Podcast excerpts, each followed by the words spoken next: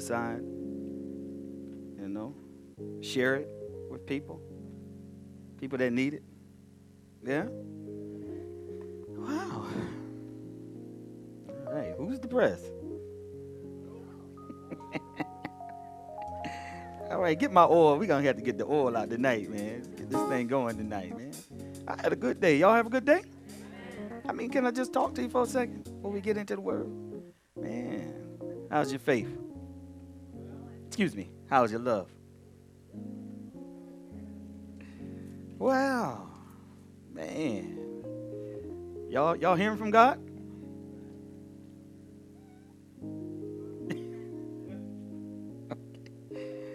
All right, man. Anything interesting, supernatural happen to anybody? Amen, T. Amen. Respond quickly. Amen. Because I saw you in the back. It was it looked like you was in some pain back there. Man. So Thomasine is home right now. Give y'all a little update. Um, you know, anytime you do and you pray, y'all know how this works. Y'all know when you you pray and you believe God, you know the enemy gonna try to show you something different, right? But he should know we know this trick. Yeah? Oh man. So she's gonna go back in a couple of weeks. She's got to gain about 30 pounds uh, because the surgery, uh, brain surgery, is really taxing. You won't be able to eat. So if you're already depleted in your weight, to fight back, it's really hard to fight back. Uh, so they have to have a feeding tube and all that. They're going to be uh, placing that in soon. Um, but her body needs this thing called, uh, I'm not sure how you pronounce it, it starts with A, apple, apple, Applement, yeah, Albumin. So which is like a natural healing in your body, like natural healing in your own body. So uh, it's built in. That's right. So, but she needs that nutrition uh, for that to be elevated. So y'all know what to pray for now, right? Right. So um, we're gonna we're gonna go right in there and uh, be on the uh, offensive. Amen. Uh, we've had prayer open up a couple of times this week uh, for people who really want to pray and intercede on behalf of others. Uh, so we're going to be opening it up some more too for that's real intercession. it's really nothing except you at your tallit and you own the floor. So um, anybody interested, I'm sure you know we'll have something sent out if you really want to come. Do something different, something you haven't done before, like really lay before God, you know? And see Him work on the behalf of your prayers for other people. I mean, serious stuff. This is real serious stuff right here. You know, this ain't for a job or, you know, you can get a job anytime. Just be obedient. You can get elevation. Just be obedient. You can get promotion. Just be, you know, of good uh, integrity. And people, you're designed to notice that. Just like you design when you notice somebody late don't come on time. You, you see those things kind of stand out, don't they? Way out. Man, everybody's kind of somber tonight.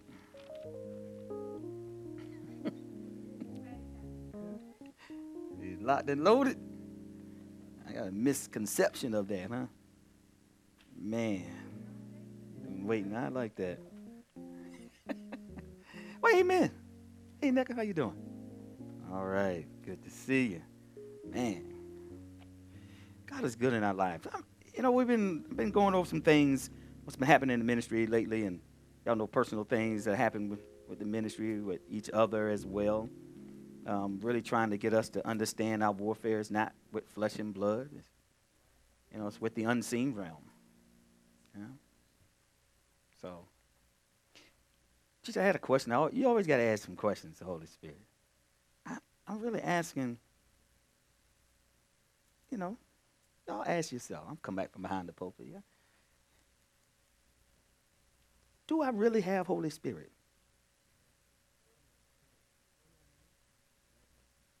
I, I got like a little seven, you know, category checklist. I mean, do you really have? Do you really have Holy Spirit? Do y'all ever question that? Do you ever actually say, Do I have Holy Spirit? Okay, I got one honest person in the back. Amen. All right. All right. Got, got a couple more back there. Do you? I think it's something you should know. Uh, have you ever asked yourself, Am I really saved? That might be something you might want to know. Am I really saved? It's a, it's a good question. And, and if I am, you know, what does it look like? Does it look like my life? Does it look like my life that I'm saved? Ask yourself that. To talk for a minute. I mean, are you confident in your salvation? I think I heard something over here. You're absolutely confident in your salvation. Okay. I am. That's an individual thing. Are you confident in your salvation? Do you do self checks? Have you ever said, I could be wrong the way I'm thinking? About, am I saved? I mean, come on, let's be real. Yeah. Shaft 66 he said no.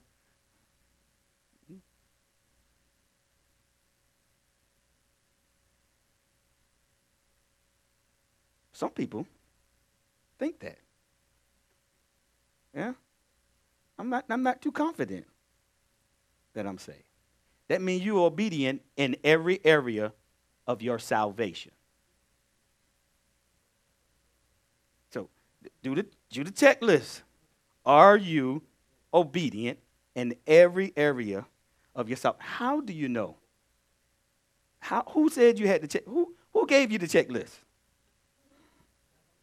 How you know the checklist is right? Are you confident in your salvation? I kind of titled this, you know, signs you have the Holy Spirit. You should know. There are like seven signs. There's more, but I just picked out seven for us right now. About my salvation minister.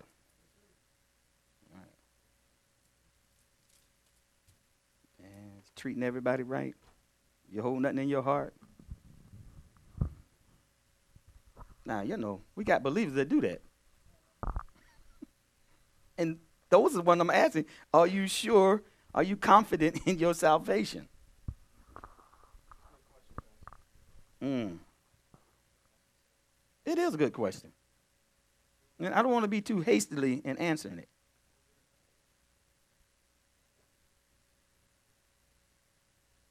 Yeah. Let's see my scripture here. Hold on, y'all. I'm going to get it. Hebrews.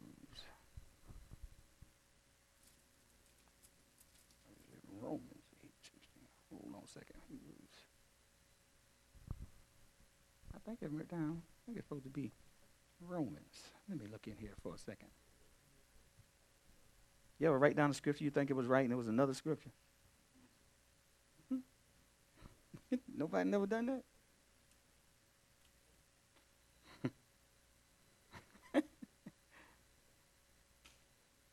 All right. Okay. I asked the question a, a couple of times. I know we was at the men's fellowship about our sonship you know, that you are a son and you know you are a son. But I, I'm going to tell you, there's a certain behavior that goes along with your salvation, how you are to act and interact with people and the world. Yeah? Okay. Yes. Talk about Holy Spirit today. Y'all say y'all have the Holy Spirit. We need to have some signs that we have the Holy Spirit. I'm going to get to the tongues part. Everybody baptized in the Holy Spirit? If you are, raise your hand if you baptized in the Holy Spirit. Okay. With the evidence of love. I, didn't say tongues yet. That's the first thing everybody think. I'm baptized, I speak in tongues. But he said, if I have not love, yep, I'm just a clown. All right, you know. Everybody said they baptized. That means there was a profound change in your reality. A profound change in your reality.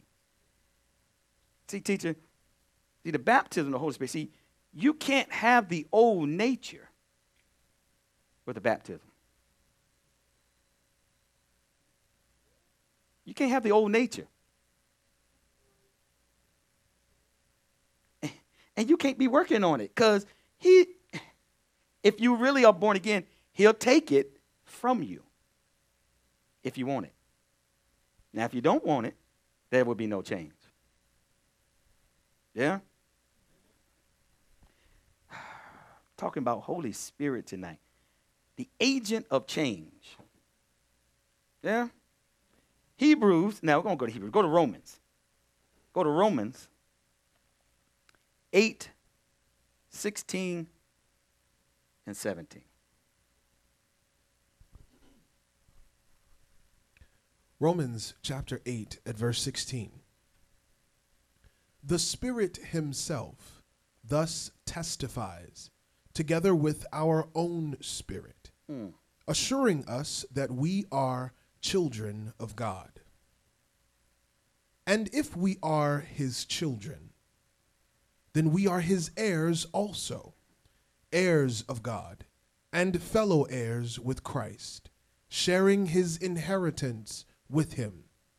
Only we must share His suffering if we are to share his glory. Mm.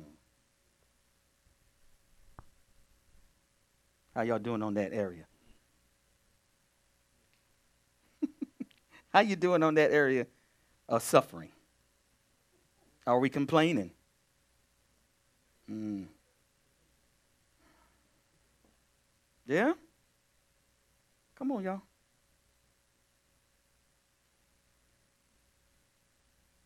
You're the heirs of salvation.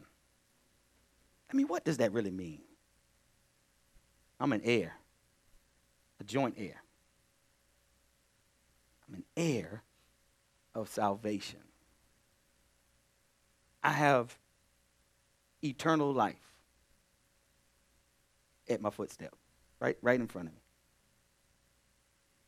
Okay. Everybody think that we just gonna walk in because you said, I know I'm saved. See, the path that you're on, and, and that path is narrow. Anytime you get off of that path, you know what's on that path? You know what's over that path? It's a canopy that's over that path that you're walking. That path that you're walking it has a canopy over it. The canopy over it is your covering, which is the blood.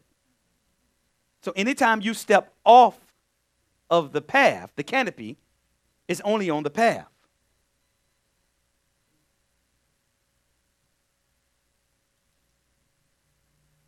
And when you step off the path, what gets you back on the path is His mercy.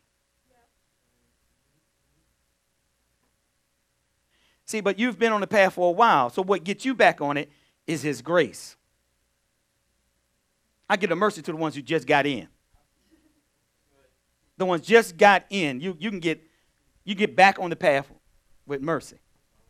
But you who've been walking for a while, it's His grace, His love toward you that'll get you back on the path of the covering. And then righteousness. See, this is a what keeps you on that path is righteousness. Now, there's two types of righteousness. There's one that's imputed unto you, but then you have your righteousness. See, you your righteousness, you, his righteousness gets you to the door. But your righteousness is your walk. to the door. See, he don't do anything for you. I've made it, I've made it that you can come to me. I imputed righteous to you, righteousness. Now but you got to do something. Righteousness has works. You have to stay on the path to stay under the blood. But most of us step out. And also, let no man deceive you. That man could be you. So you, you got to do a check. You got to do a check. Self-imputed righteousness. No, your righteousness, you got, you have to do something. That's your works. How you stay on the path? I mean, the path is there, but a lot of times we jump off the path into your own righteousness, your own way of thinking. How many y'all ever think that you're never wrong? How many y'all ever think you're never wrong? Okay. See, that person raise their hand and say, I'm never wrong. That's dangerous. You can be wrong, right? Stop clock is right twice a day. You can be wrong. How do you, how do you, teacher, how do they, how do you handle being wrong? That's good right there. It's kind of a little in between. It's a little in between both. And I'm talking about the word because see, you have to always examine yourself with the word. You have to always examine yourself with the word. I examine myself all the time with the word. Am I thinking right? Is there a better way? Did I hear what I needed to hear? Because if you don't, you will never learn.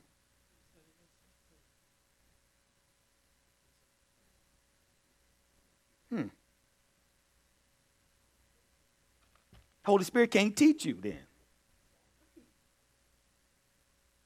Okay, it is. Nice and quiet. Ah, we're going to plow right on through. Well, I'm just trying to get us to. I was trying to get us to see some things.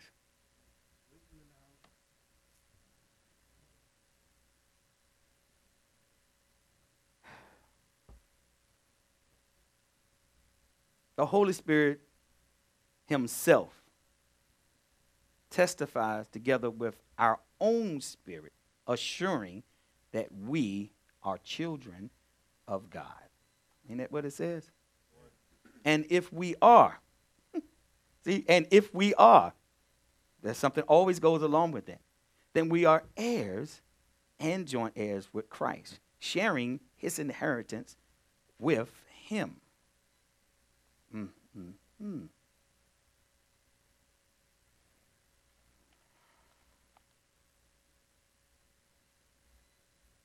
So we all adopted. That's number one in your salvation. You have to be adopted. You can't just be an island unto yourself. Okay? Did y'all get that about your righteousness? That your righteousness does have works, it's not the one that's imputed to you.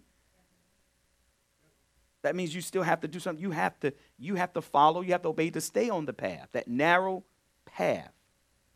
Okay?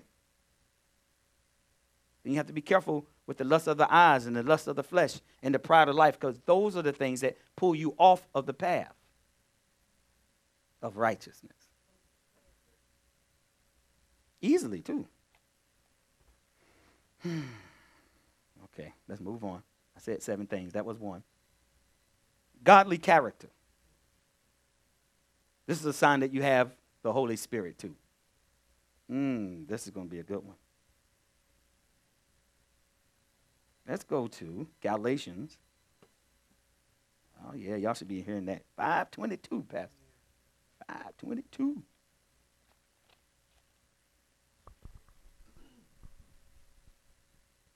Galatians chapter 5 at verse 22. But the fruit of the Holy Spirit, the work mm. which his presence within accomplishes, is love, joy, gladness, peace, patience, and even temper, forbearance, kindness, goodness, benevolence, faithfulness. Verse 23 gentleness, meekness, humility, self control, self restraint, continence. Against such things there is no law that can bring a charge. There is no law that can bring. So you telling me everybody in here is walking in godly character now? I mean, it's a personal question. Ask yourself. Am I walking in godly character? Not in just one, two, five of those things, but am I walking? It is possible. So don't say it ain't impossible. It's impossible. It is possible. Possible and plausible. Can you do it? Are you doing it? Mm. Let's, let's look at them again. All right. Yeah, this is your salvation I'm talking about right here. Okay? These are like checkpoints that you can see am I really saved? Yeah? Are you afraid to look? Are you afraid to say, I'm, I don't have that one? It, it's not, it's just one fruit. It's just one fruit, but it's different traits. I don't, that trait I, I don't have yet. Are you, are you strong enough to actually say that? You are strong enough to say you don't have that one? Okay. I mean, okay. Come on, minister, read it again. But the fruit of the Holy Spirit, the work which his presence within accomplishes. Okay, that fruit is singular, right? Just make sure you see it. It's singular. Go ahead. Is love, joy, mm. gladness, peace, patience, and even temper, mm. forbearance, kindness, goodness, benevolence, faithfulness, gentleness, meekness, humility, self control, self restraint, mm. continence. Against such things, there is no law that can bring a charge. I think sometimes you, you know, people they want you to go real deep and heavy. No, we just need to stay simple tonight, Amen. talking about the Holy Spirit and your walk. Just real simple. Check on how am I tethered to the path of righteousness. Huh, teacher? Yeah, just going all out here and everything. No, let's just stay right here on the path. Let's just let's just look at our walk. Let's look how we're walking. Yeah. You need help with this walk.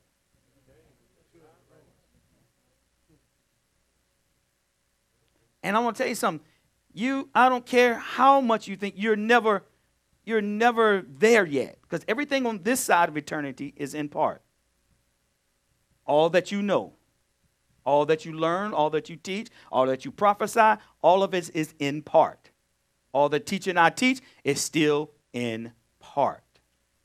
I just want to make sure that part is correct. Amen. All right? It should be. Yeah. I'm see, and some people like, yeah, I got this thing. No, I'm working on my salvation. I'm working my salvation out. I'm confident that I'm working it out. All right. I'm confident that I'm working it out, meaning that I'm, I'm okay when correction comes. That's part of me working out my salvation. No, I'm not just good just because I'm doing this and that. No. I'm working this thing out. And then I got flesh, and the Bible said no good thing dwells in it. Are you working out your salvation? You are. Well, you're not working on it if you think you got it already. That's the wrong way to think. I'm confident that I'm working on it. This is what it means confident in salvation. I'm confident if I fall, I can get back up. I'm confident in my salvation. And that which is complete has not yet come. So you got a lot of work to do. I mean, even in our understanding of what salvation actually is, how can we even imagine what eternity is when it's hard for us to phantom a thousand years? 200,000. How can you even, how can you quantitate and imagine that time? Then it's going to be impossible to understand to exist without time. Y'all follow what I'm saying? See, this is the concept of existing without time. It's like your brain can't go there. How do you exist without time? Think about it. It's hard. Think without time. How do, how do I exist and I'm not conscious of time? like you are now. I'm ready to go. Do I leave? It's time to go. Do I go here? All these things you're conscious of time. It's time to wake up, time to go to sleep, time to eat, time to go to work, time to fuss, time to fight. I mean, I'm just saying. How do I exist? How do I consciously grasp no time? It's hard. You can't. Well, that's what you're going to be in. That's going to be the fullness of your salvation It's timelessness. This is why he's telling you now practice patience.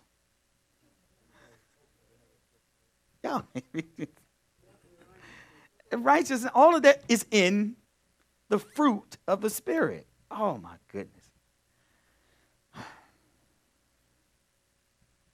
The believer is to walk bearing God's nature. That is the fruit of the Spirit. Note the word fruit is singular, as I told you, it's not plural. The Holy Spirit has only one fruit. It is broken down into, as I said, traits in order to help us understand his nature. However, the Spirit has only one nature and one fruit. Therefore, we live, he lives within a person all with all the traits are present though. A genuine believer does not exist, does not experience and bear just one of them. I'm going to say that again. A genuine believer does not experience, does not experience and bear just some of them. The Spirit of God produces them all in the life of the believer. Mm-mm-mm. I just want to help us see that's our thinking. How are we thinking about what you're hearing about right now and the fruit of the Spirit and all those, those traits he has up there? Hmm. All those character traits. Yeah? All right. The word love, of course, you know it's agape here. Love is the love of the mind, of the reason, or the will. It is the love that goes so far that it loves regardless of feelings, whether a person feels like loving or not. That it loves a person even if the person does not deserve to be loved. It is actually love it, it actually loves the person who is utterly unworthy of being loved. Now we haven't got to that yet. Mm-mm.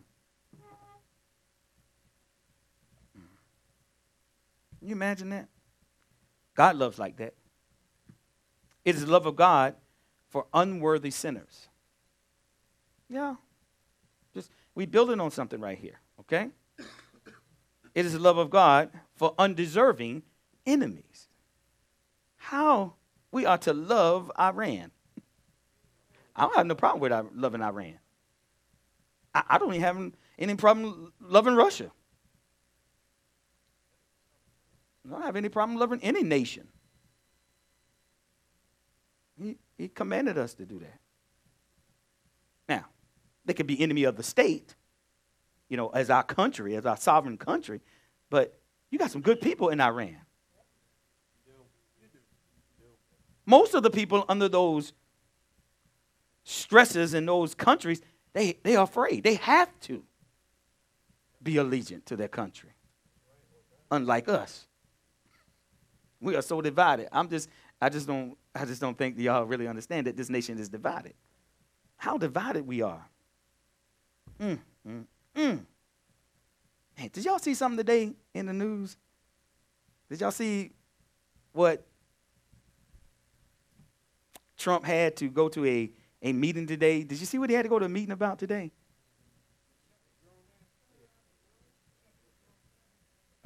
Really? That's what y'all heard that one, right? But he actually had a meeting with joint staff and committee on. Y'all ready? I mean, it's in the news. He had a meeting about UFOs. Look at that. Just everybody like, what? Why? Not and it was it was not a secret meeting. It was like disclosure. What is really happening? Why why is it it's not declassified meeting, it was a classified meeting. A declassified meeting, you've seen the black lines with all the stuff, that's declassified. I mean they don't want you to know. But they said this was a classified, meaning that there were no black lines. What's happening? While we're trying to figure out our righteousness, what's really happening? You, you think that doesn't affect you as believers? It's in the scripture. No, I need y'all to go behind the scene. What's really happening? What are they trying to get you to see over here, but what's really going on over here? Now, we didn't attack them when they shot down our drone, right? Nobody is attacking Iran. No one is bothering Iran. Something's up with Iran. Teacher, they're not ready. I'm just trying to tell you, you got Holy Spirit, you shouldn't be fearful. Okay, y'all just think everything just your job and you go home and that's it. There's so much more going on in front of you, to the side of you, behind the scene. So much is going on. I'm just trying to get y'all to see how Holy Spirit work on things. This is how you better have godly character. Character, yeah. You better have godly character. Okay. It says, Minister, I want to make sure character is not charisma.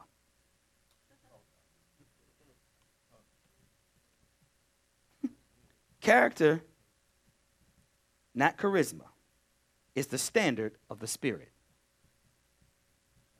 I'm going to say it again.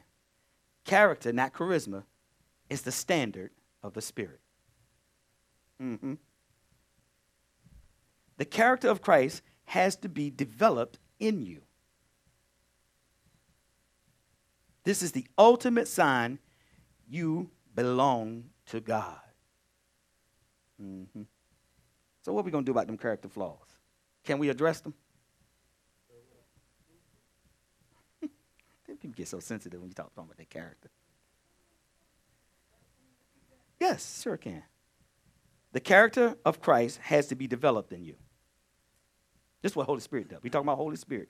We talk about seven signs you have the Holy Spirit. Okay? I said the first one was confidence in salvation.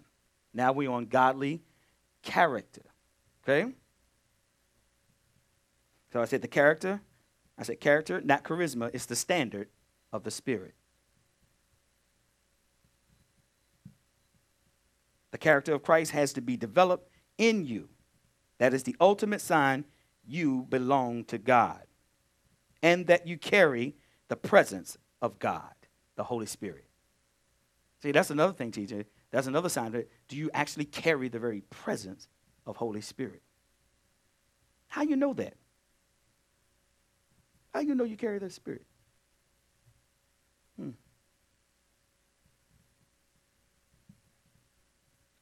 You know what? How many y'all seen this? People fake the power of God. Hmm? Sure. Yeah. People can fake speaking in tongues. How many of you seen that one? Okay, I told you it's character, not charisma. Okay? People can pretend miracles. How many of you seen that one?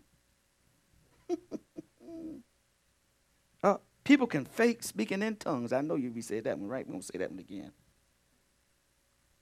People can fake and pretend to be living godly lives. Have you seen that one? People can fake that they're living a godly life. I'm talking about the Holy Spirit. I'm trying to see do you really have the Holy Spirit? Okay?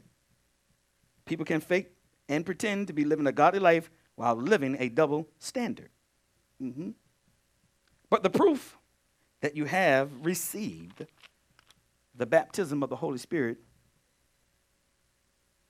in His presence and the indwelling is that your character, listen to this, is that your character is like Jesus. Would y'all agree? Okay, watch this, no teacher. It's that your character is more like Jesus today than it was yesterday. Huh. Okay. So if you have Holy Spirit, you can't be the same today as you were yesterday. Okay.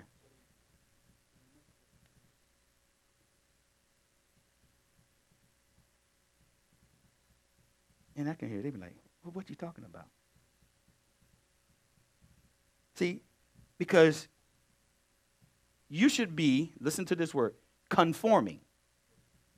That means continuing, conforming to the very image of God. So you can't be the same. Then you can't be the same today as you were yesterday because you are continuing, your mind is to be renewed daily. So you can't be the same.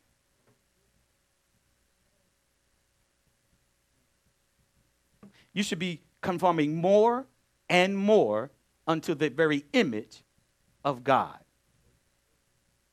And you only can do that because of the Holy Spirit. So this is why I want to know. Ask you, do I really have Holy Spirit? I don't want nobody shout. I want you to receive tonight. I want you to really check and find, do I really have him?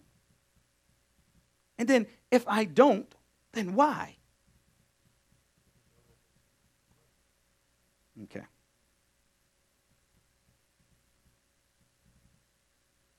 Listen to this, teacher. So you are to be conforming to the very image of God, right? The proof that you are is how you live. Mm-hmm. Mm-hmm. Mm-hmm. I need you to get back on the path, y'all. We've been off the path for a minute. I need you to get back on the path. All right. Okay. The path of righteousness.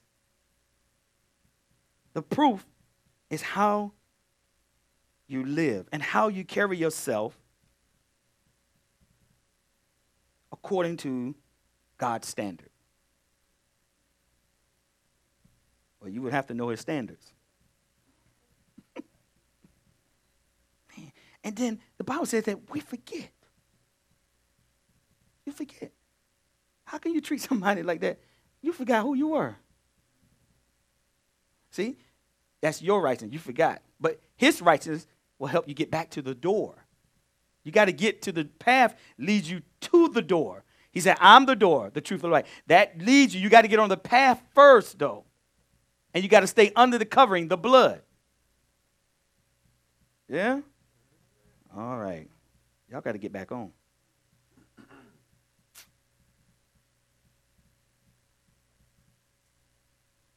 Again, are you living with godly character?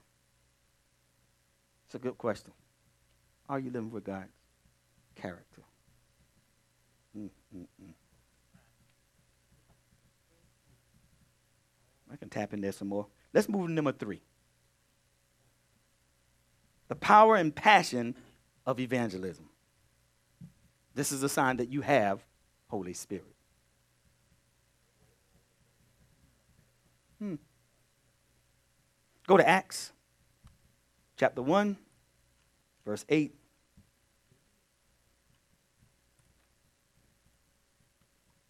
Power of the Holy Spirit.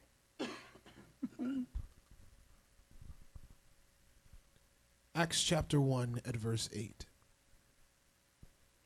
But you shall receive power, ability, efficiency, and might Hmm. when the Holy Spirit has come upon you. And you shall be my witnesses in Jerusalem and all Judea and Samaria and to the end, the very bounds of the earth.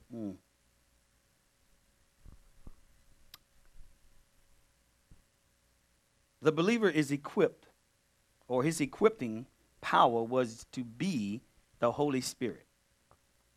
This is supposed to be your power. Minister, read that again.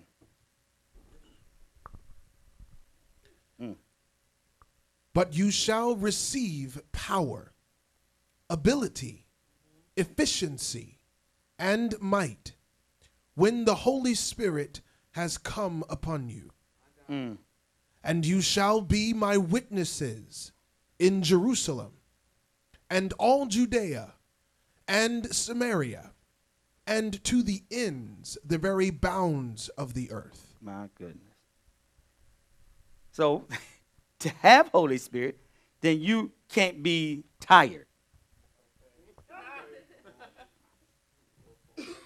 Not for the gospel.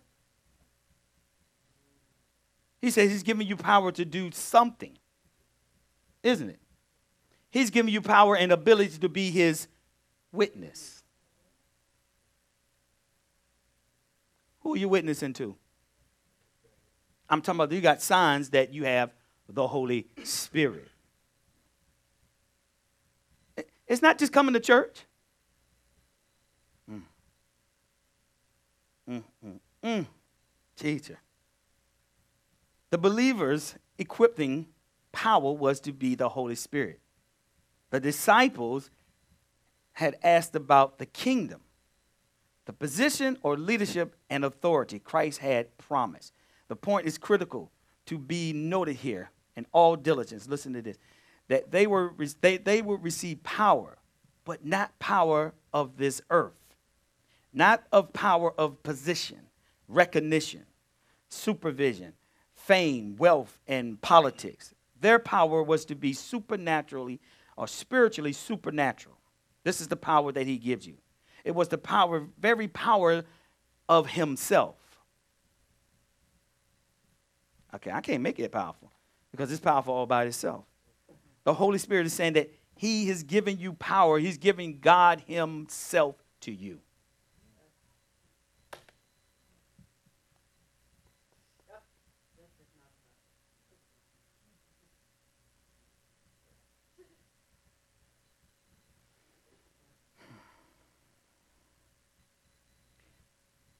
Their power was to be spiritual and supernatural.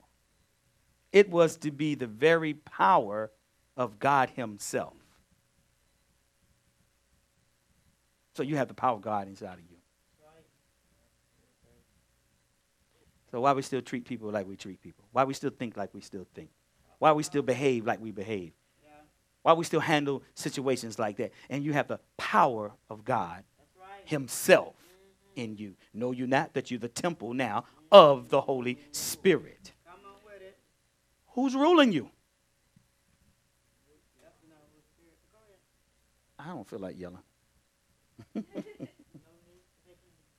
and it was the very power of himself, of the supreme being of the universe. I add a little bit more to it.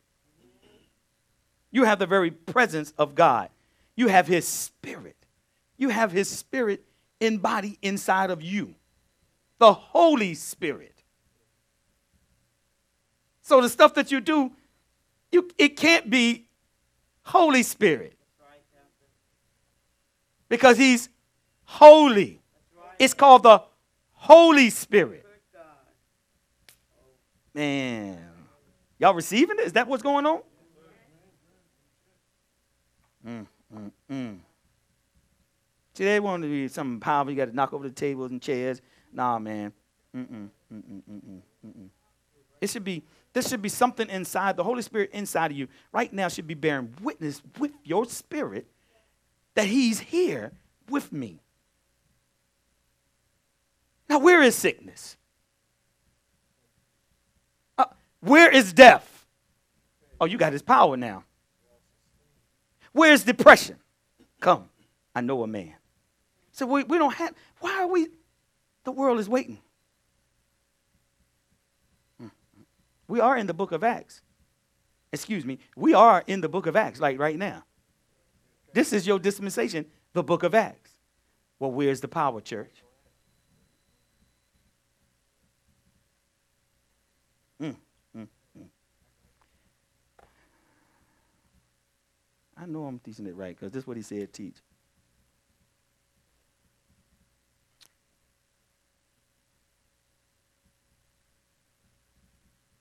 God's very own spirit dwells within the heart and life of the believer.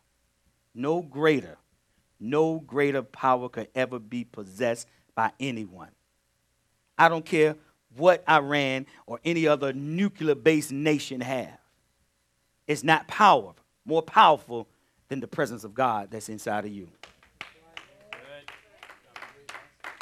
Man, maybe y'all don't believe that. I mean, you have inside of you the nuclear collision that all of the atomic bombs have. You, you have the creator of that inside of you. The two little elements, the, the electron and neutron and proton, all that is inside of you. Who created that is inside of you. The one, the creator, the cosmos of everything is inside of you. I have that spirit in me. I find it hard to love. Isn't that something? With that, I find it hard to love. That's to tell you how powerful your will is. See, see, it's like I'm trying to expand how to think of the power that's inside of you. The Creator, His Spirit, dwells in you bodily. It's massive. It's, it's, it's, it's like we had nothing to compare it with. But he said in his word, it's inside of you. Then he said, that thing called eternity, he said, I placed that inside of your heart. You hold, you house that in you. That's not enough. It didn't move nobody to act right. Man. Oh, I'm going to keep on. Is anybody getting anything? I'm trying to get you to conceive the awesomeness of what's inside of you. Mm, mm, mm. The presence of God. No greater power that a man could ever possess than the Holy Spirit.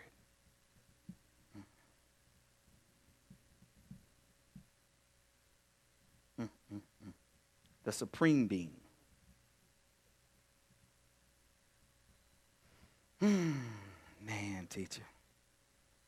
When I think about that, and it seemed like that little problem is just fleeting. It can't even be a flicker of dust when it comes to God. Mm, mm, mm. See, it's your knowledge of Him. It's how you see Him. Yeah, perspective of Him. Mm-hmm. The Bible said that the people received the word with gladness.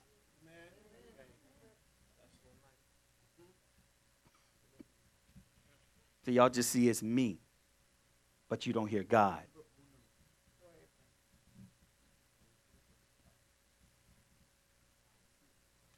Okay, your response will be different.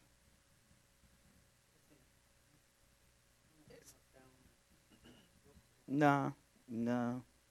Harmonics and all that. No, not today. Talking about Holy Spirit. That's what I'm going to talk about. The agent of change. Come on now. When you're truly baptized in the Holy Spirit, his passions become your passions. And his passion is Jesus. Now, if you really baptize in the Holy Spirit, his passions become your passions.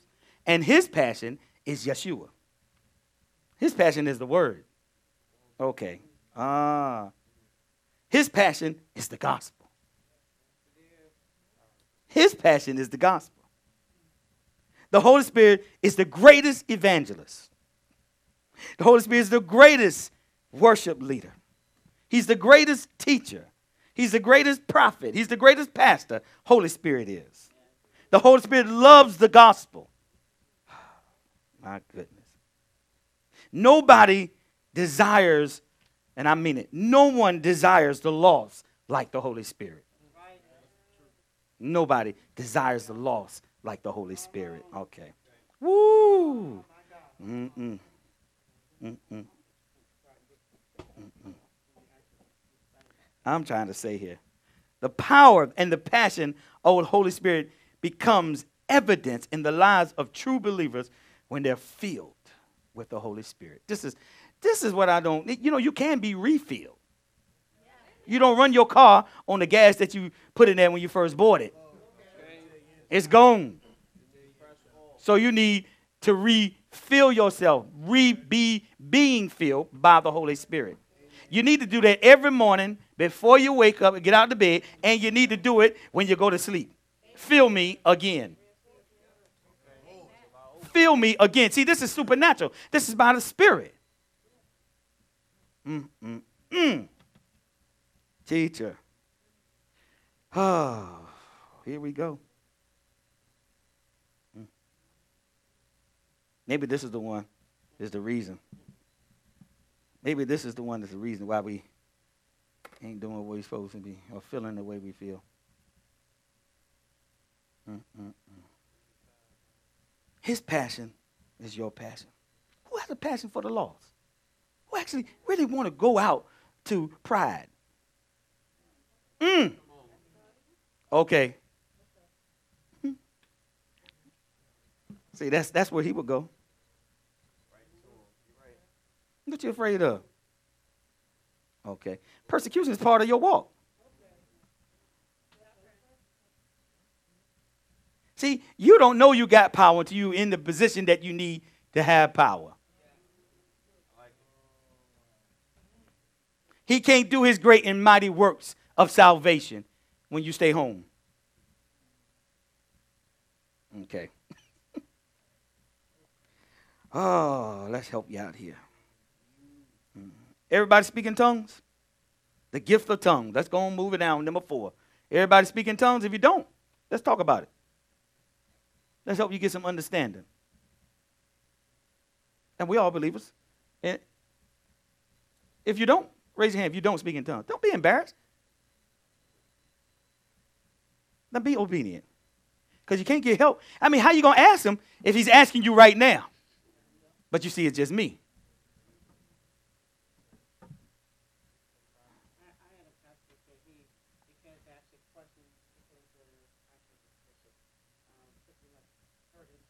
Yeah. And so I guess that, that was the word that was going around in the church. And so he announced it, responded, uh, while he was in the he said, uh, he prayed his personal closet. So maybe other Maybe they pray in their personal closet. okay, we're gonna we're gonna go scripture for that one too. who let's talk. Who don't who don't pray in tongues? Just raise your hand. Who don't pray in tongues? Don't, that would be crazy to lie. Who don't pray in tongues? Okay, boom. We me and Mario talk. So it's just two people. Just two people. Yes.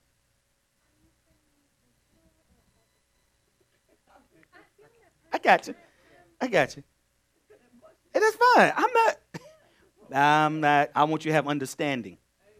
I want you to have understanding. All right. Is this a touchy subject for some people? Uh, uh, Well, let's talk about it because Paul was very clear about it. And in this environment, this should be a safe place to talk about it.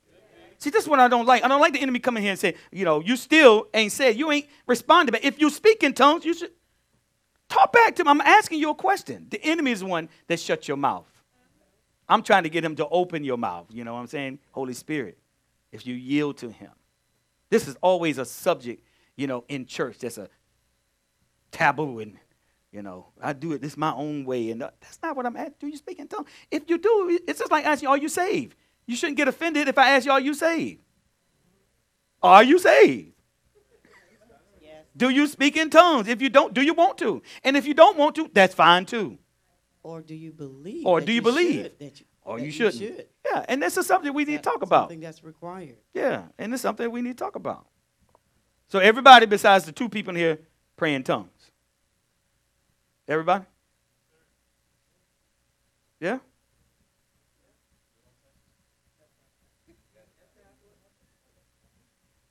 Okay, let me ask you a question.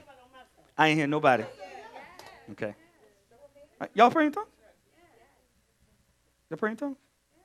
I'm not talking to you. I'm talking Shab. Yeah. I, you, yeah? Okay. Is this a subject that's it's touchy to people?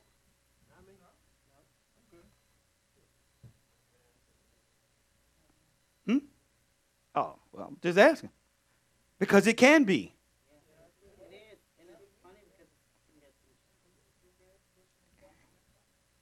That's right. What's wrong? This not exciting enough for you tonight? I want to get the enemy out of here and out of your mind. I mean, you should ask you a question. You should be talking back to me. I'm asking you a question. I mean, this is nothing. See, this is the thing. And and everybody just you got to loosen up some. I'm trying to connect with you. I'm I'm your shepherd, supposed to be. Well, my job is to make sure that the enemy don't come in in any way in your own thinking. I want to make sure. If you don't, we can just talk about it. We can discuss it. Can I talk with you, Mar- Mara Mature? I can talk with him. Now he he's armor bearer with me. He's he's with me. And me and him talked about it this week. I said, well, what you think about it? He didn't give me no rebuttal. He said, Pastor, I want it. I said, well, just ask for it. It's that simple. I told you when you got saved, you didn't get no letter in the mail saying you were saved. It was by faith. So it's the same thing when it comes to the Holy Spirit and speaking in tongues. Ask him. He said, I'm not going to give you, you know, an egg or a squirrel. I'm going to give you the Holy Spirit. I'm going to give you exactly what you asked for, right when you asked for it. Now, it's up to you. And it's something, see, oh, I tell you.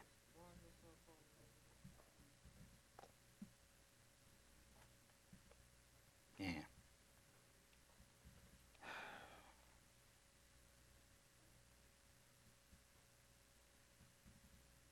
Be on one accord. No one's, it's edifying the church. And it's for self edification, but it's edifying you. What edifies, you know, the congregation, of course, is prophecy. That's what it tells you. That's for edifying. But there's personal edification. This is what's wrong with a lot of because there's no building up personally with you in the Holy Spirit. So when you come in here, you act just like you act. No, you think Mm-mm. there's a criteria that, that comes. It's not you. It's too much of you. But the Holy Spirit, He's the one that does that work inside of you. If you don't communicate, you don't talk, but the Holy Spirit, He loves to communicate. He's not withdrawn. This is how you can't carry the gospel if you're like that. He loves to connect.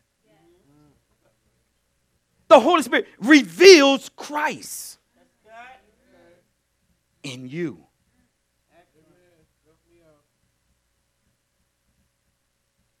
This is why it's important and imperative that you have it and you speak. Because you need to be built up because you've been getting beat down in the spirit.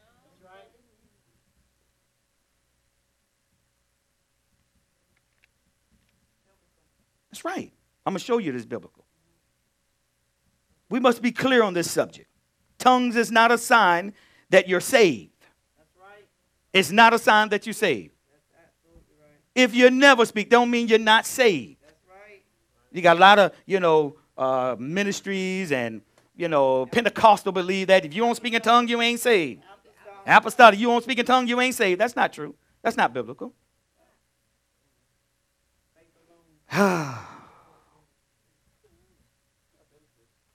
Nor does it mean you don't have the Holy Spirit. Okay? I want to let you know that. See, the enemy comes in, he comes in exactly bringing confusion in the church and issues just like this, just like baptism, the same thing. He brings in confusion. I speak. Yes, I speak. See, when I say yes, I speak, I'm not just saying to me, I'm letting the enemy know that I do publicly. That's right. No shame.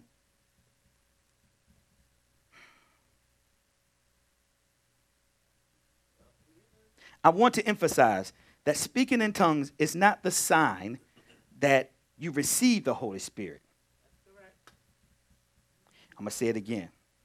I want to emphasize that speaking in tongues is not the sign that you receive the Holy Spirit, but it's a sign. It is a sign. It's a sign, not the sign, but a sign that you have received the Holy Spirit. Okay? Most of the time you don't speak because there's a there's a there's a, a blockage.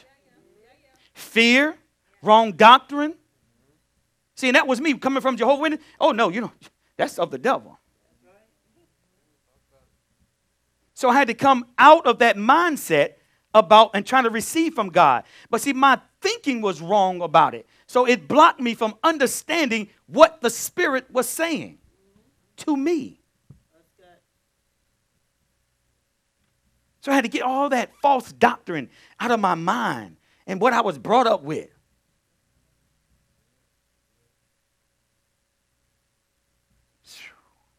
It's not the sign, but it's a sign that you have received the Holy Spirit. It's a manifestation, listen, of an inward reality.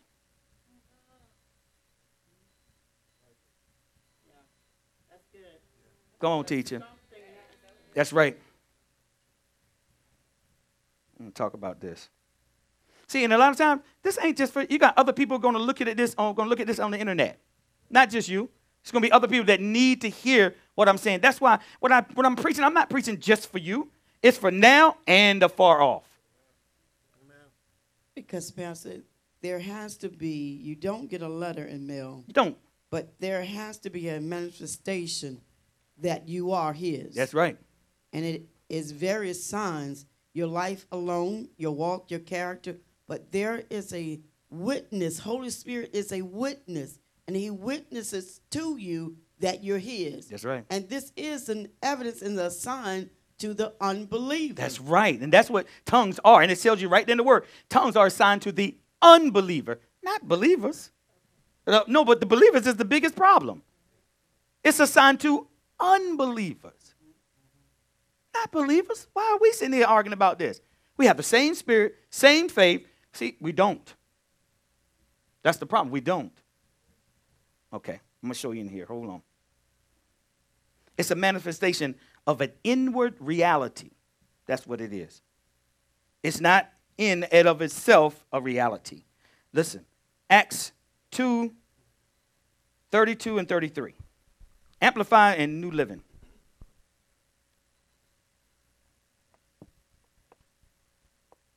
He hate tongues. He hate when you start talking about tongues. Because he don't understand them. So he'll have confusion in the whole church and the whole body of Christ. Do or don't. Do in there. Yep. Mm-hmm. Come on. Acts chapter 2 at verse 32. It so reads This Jesus God raised up, and of all and of that all we his disciples are witnesses. Being therefore lifted high by and to the right hand of God, mm-hmm. and having received from the Father the promised blessing, which is the Holy Spirit, he has made this outpouring, which you yourselves both see and hear. Here. Okay. Hold on. That we both see and hear.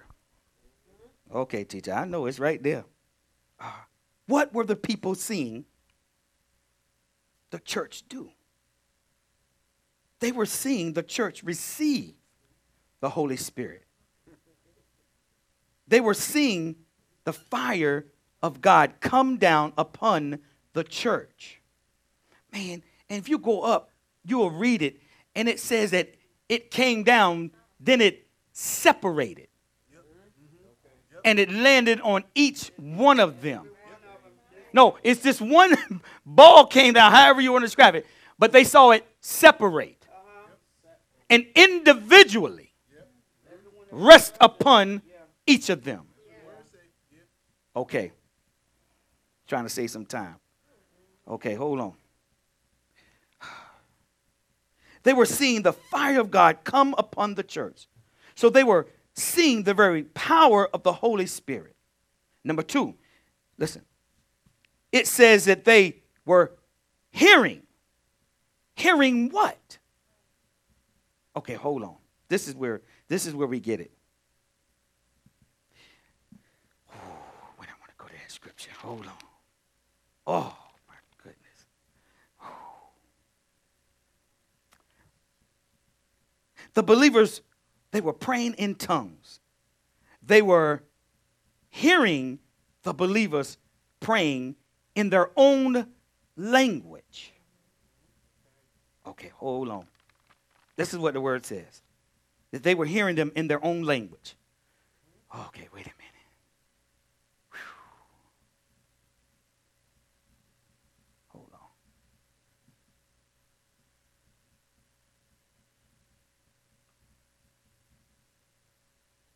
on. Ooh, hold on. Minister, let me show you something.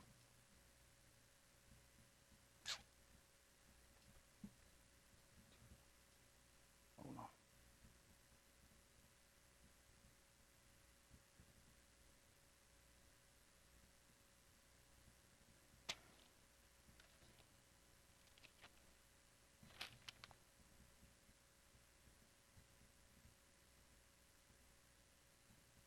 Okay, here we go. okay.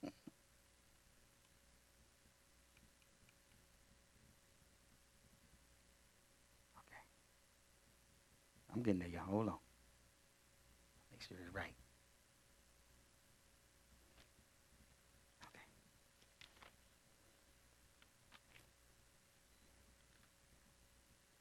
So it said that they were, the believers praying in tongues and they were hearing the believers play with their own language, which was a supernatural manifestation, listen, based upon what they were praying as what many called gibberish. So watch this. So many were calling it gibberish. These people were speaking in tongues, you know, I'm just saying, this is what they were saying, gibberish, you know, babble, or that's where you get babble from, right? So, watch this. But the hearers, and it said, the hearers heard it in their own language.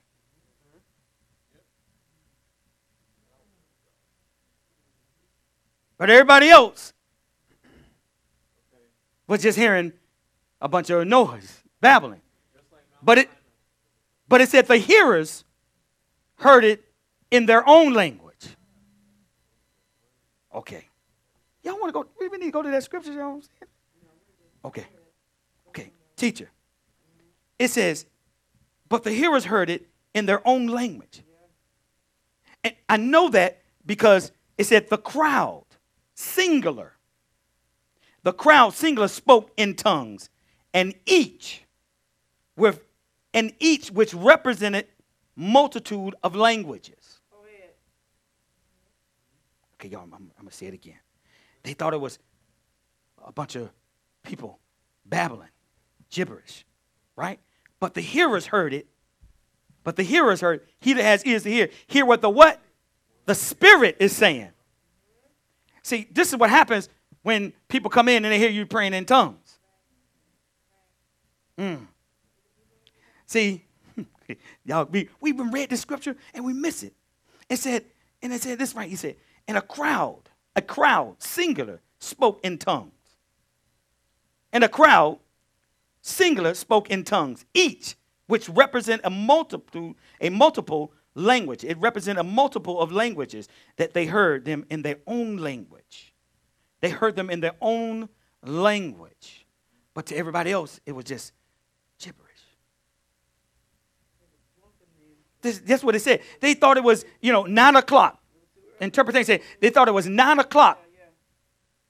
And then Peter said, No, that's what Joel was talking about.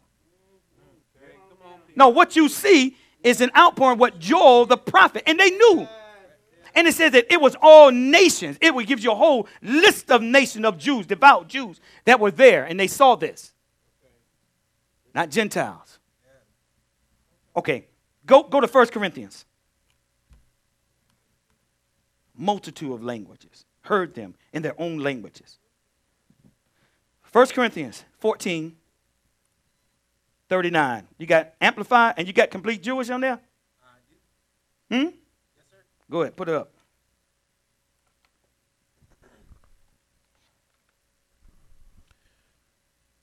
First Corinthians chapter 14 at verse 39 in the complete Jewish Bible. So, my brothers, eagerly seek to prophesy, and do not forbid speaking in tongues. Okay, Amplified. Amplified. So to conclude, my brethren, earnestly desire and set your hearts on prophesying, on being inspired to preach and teach, and to interpret God's will and purpose. And do not forbid or hinder speaking in unknown tongues. So, where is the church getting off and saying that you don't? This is Paul talking to the Corinthians. So, where does that say that you don't? Does it say tongues have ceased yet? No, that was in chapter 13, though, right? And he said, That which is perfect has come, that's when this ceased, but it hadn't come yet. So you are to continue. It says you are not to forbid, don't hinder them. So if, the, if that's happening in the body of Christ, that's a spirit. That's telling the church that you don't need to. How come nobody's going to here? How come nobody's going to right here when this is happening? See, you, you're going to have something in your arsenal now when it comes to tongues, uh, unless you're ashamed. You just don't do it out of order. And that was Paul's whole subject to the Corinthians that these were people, uh, Gentiles, and they were they believed in the supernatural, but they were out of order in the delivery of it. So this is the only church that he came in and taught. This is the order of it. This is how you do it. You must have an interpreter. But he says better to prophesy, edifying the whole body of Christ. Speaking in tongue edifies the individual. It builds you up on your most holy faith. Book of Jude. Mm, mm, mm. Okay, this is what they're going to say. So if you read the other scriptures, some may say while praying in tongues is supernatural ability to pray in earthly languages. Let's handle that. Because this is what they heard. All of those people heard, and you got to read the whole scripture, and they were hearing their own language. It was so many different dialects that those people were speaking. It was so many people there. But yet those people could hear their own dialect being spoken over all of that noise. Isn't that something? And what the interpretation, when you read the scripture, it'll give you the interpretation. It said, How great, mighty are the works of God. This is what they were saying. How great and mighty are the works of God. This is what they were saying. So we, we were like, oh, it's just an earthly language. Go to, uh, so we right there, 14, 2. 1 Corinthians 14, 2. Let's handle this. 1 Corinthians chapter 14 at verse 2. Mm-hmm. For one who speaks in an unknown tongue speaks not to men, but to God. For Stop. no, Is, is not speaking to man. So that interpretation was a tongue of learn. They understood. But this tongue is a tongue that man does not understand. They're speaking directly to God. It can't be in your native tongue. Say it, read it again. for one who speaks in an unknown tongue It's unknown. It's not unknown here on the earth. But those other languages were known on the earth. Yeah? Come on. Speaks not to men, but to, God. God. For no one understands or catches his meaning. Because in the Holy Spirit, Mm. Spirit. he utters secret truths and hidden things not obvious to the understanding. Woo! I mean, hold up. Hold up. It's got to be a devil in the churches today. Stopping the people. You can read it right there. Isn't there something? For one who speaks in an unknown tongue speaks not to men, but directly to God. This is why you want tongues. Mario, this is why you want tongues. It's because you're going to be, you and God going to be conversing. And he says right there, but you're going to be uttering secret truths, hidden, hidden things, not obvious to your understanding. Go ahead, go ahead. See, you want to, this is, Paul said, and then what Paul said, he said, I speak in tongues more than ye all. That's why he had all that revelation, because God and him conversing back and forth mysteries of God. This- The church, man, was no power.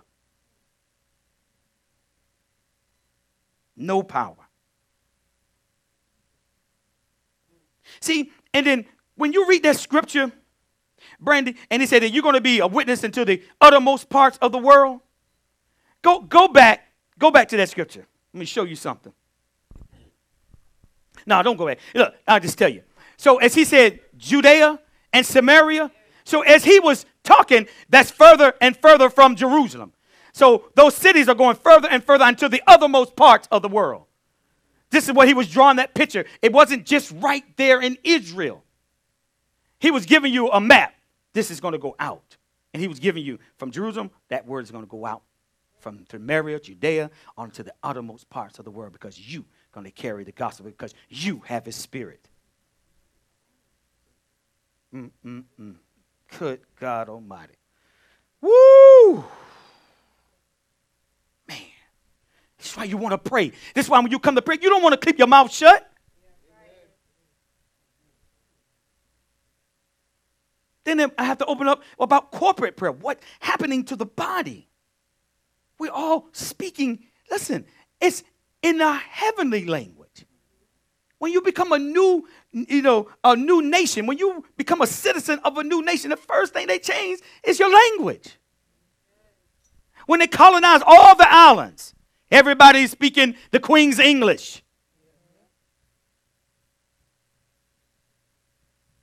So when you come to the kingdom of God, it has its own king and its own language. Go ahead, go ahead. And it's by faith.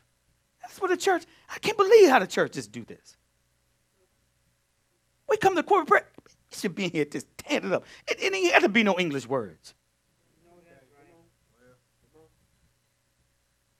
Can't get nobody to talk back to me. They're just sitting there looking at me.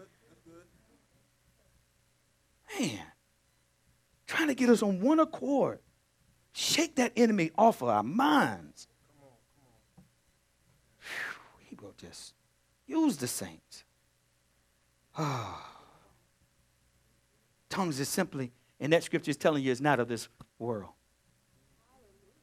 It's simply telling you right there, it's unknown because man's speaking to God. He's not speaking to man. He's not speaking to God. A man, he's speaking to God. Listen to this. Number five. We're talking about do you really have Holy Spirit? Love for Jesus. So if you have Holy Spirit, you have an, an overwhelming love for Jesus. This is a sign that you really know him. You have a okay. Woo. Go to Romans 5 5. Every scripture I gave you is about the Holy Spirit. Romans 5 5. Romans chapter 5 at verse 5. Such hope never disappoints or deludes or shames us. Mm. For God's love has been poured out Mm. in our hearts through the Holy Spirit Okay, see there? who has been given to us. So, your love that you have right now has to be poured out by who? The Holy Spirit. Do you really have Him? That is.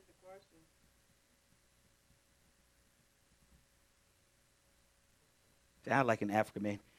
Duncan be up there praying spirit. Everybody just go in tongues. Ain't nobody questioning nothing, nobody looking around and nothing like that. I wish we were like that.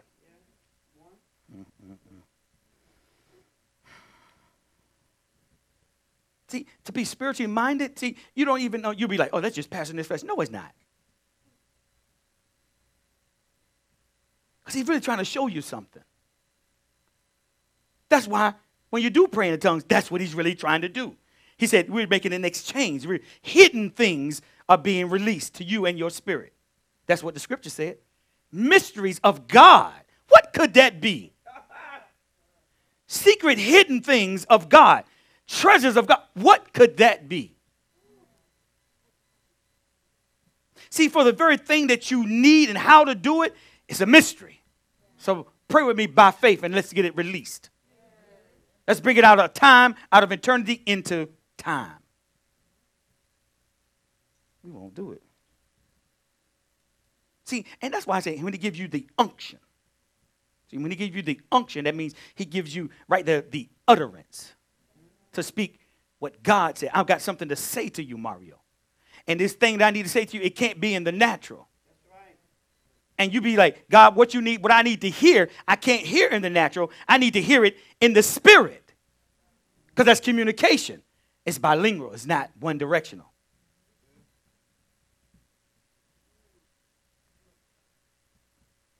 Mm-mm-mm. Man. Oh, Lord, have mercy. Mm, mm, mm. Man, I was reading. Uh, it's by Dave Roberson. Get it. Get it. If you don't have it, Dave Roberson. Walk of the Spirit, walk of the hmm, walk of the power. It's about it's like the Bible for praying in tongues. It's about that thick. Dave Roberson. Get that reading. Get it. Get it. Read it. Read it. We got it on the recommended, yeah, on the website. I think they have it now. It's, it's in a PDF form. I think it's just a PDF form. You can get it. And this man was so serious about his walk and praying in tongues. He went like his job. He would go into his closet, and he was like a factory. He, he got unless he left his job or whatever, but he would got laid off or something. But he would go in his closet. They could hear the you know the uh, the horn.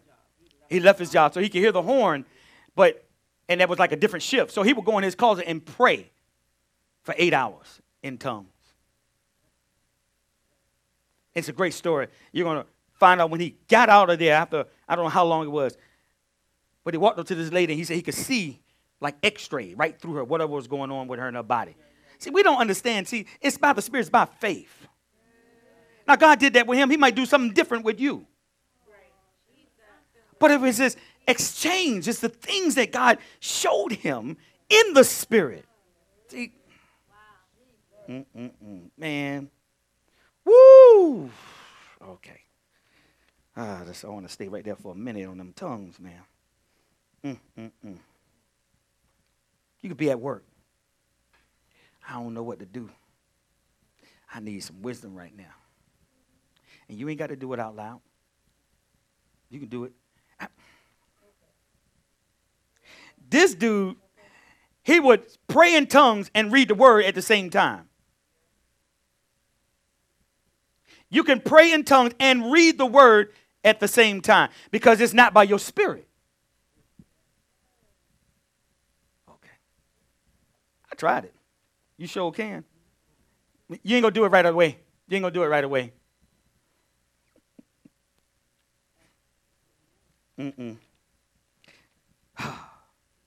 the Holy Spirit places the love of God within you. Okay? You not only can, let me see.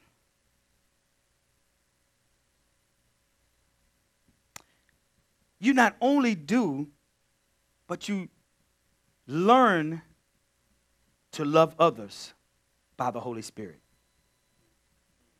He develops a love and passion for Jesus. Okay? For Jesus himself. Nobody can love, nobody loves Jesus like the Holy Spirit. You can forget it. Nobody else loves Holy Spirit like Jesus. We can show that. Mm, I ain't gonna say it. no one loves, no one loves Jesus like the Holy Spirit. And Holy Spirit, once He places this love in you or in your heart, you want to always be, listen,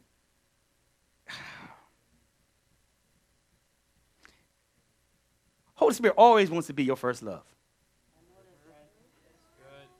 Holy Spirit always wants to be your first love. Only way he always wants to be your first. He said, turn back to your first love. So this love that I have for you ain't my first love. Shouldn't be my first love. My first love should be Christ. Okay. We get it all twisted right there. See, when when you have turned back to your first love and he is your and, and he is you and you love Jesus, Holy Spirit, you become obsessed with Jesus. How many of you are obsessed with Jesus? This is a sign that you have Holy Spirit. Or else he's just okay. He's just all right. No, no, no. When you have Holy Spirit, he's obsessed with Jesus. You know why? Because Holy Spirit reveals Jesus. So he's obsessed with revealing Jesus. Okay. All right. Okay. All right. Okay. All right. All right. All right. You can't stop talking about him. You want to share him with everybody, your family, your friends, your co-workers, right? When you totally filled with the Holy Spirit, mm-mm-mm. it's Jesus, Jesus, Jesus. Can y'all talk about anything else but Jesus? No. I'm filled. I like football, but I can see him in football too. Okay, Lord have mercy. Okay, y'all ain't ready. Mm. Wow. Holy Spirit comes to glorify Jesus. He comes to glorify Jesus. Mm-mm, mm-mm.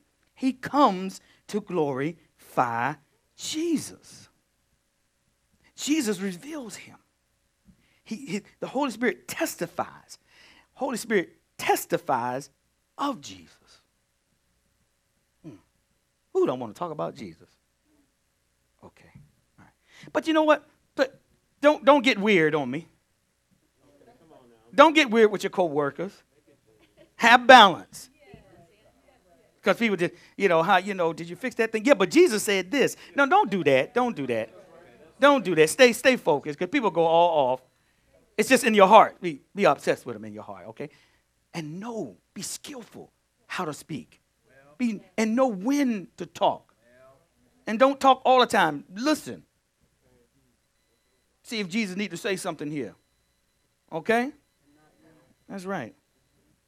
I mean, I, I love Jesus, but I don't have to have I don't have to have Bibles and tallits and all that on my desk. My life dictates that I know Jesus. How I treat you. Don't get hung up on that. Hello?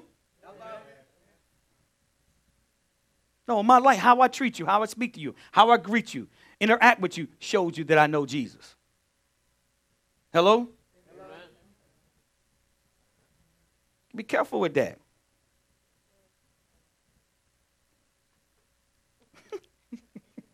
that is a, that's a funny one right there. Got the bumper stickers, you got the big cross on your neck, and ain't life ain't ain't doing nothing. Huh? I mean, that's on you if you want to do that. What I said, y'all listen to what I said. I said me. I don't need to have that because Jesus is in me. Oh, okay. Well, there's nothing wrong. I don't think I I really believe uh, because uh, when it comes to the work life, they are very open for people to express who they are. Yep. Um, Yep. And so, unless otherwise it's somewhere documented in my employee uh, handbook, That's right. I will have my bob out and anything else represent who I am and, and my life. It's just that we need to do things in excellence. So the Bible in or the delete on your desk or whatever frame you want to have on your, your desk because again, the world allow their employees to really display who they are in the office and base a lot of different Yep. manners. And if it's not in the handbook, I say go for it. Yep. I'm, I'm with it. I'm just saying. I just personally, it's just me. They can say yes or they can say no. Either way, I'm good. Okay? Either way, I'm good. Mm-mm.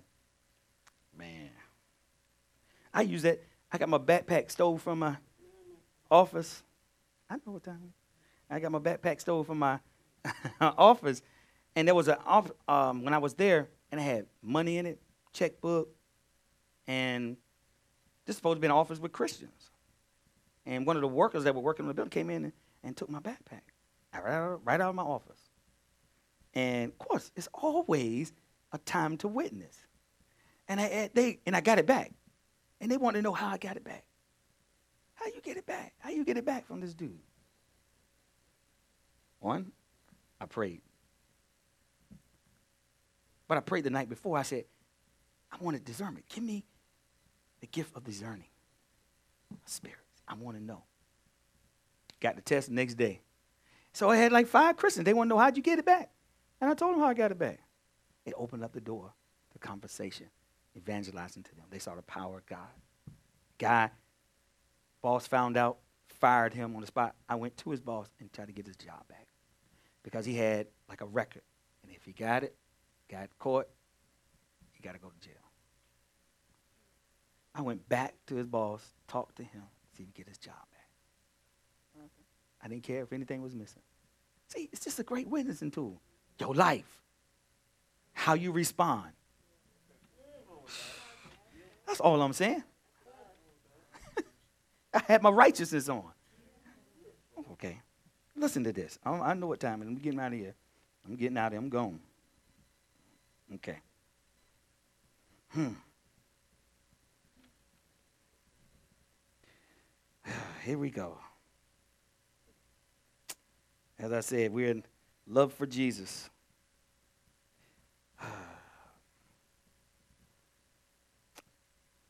So when you got Holy Spirit, the same passion, the same love spills over from your deep from from from deep within you in your spirit and you become wholly obsessed with Jesus. Now, I said wholly obsessed.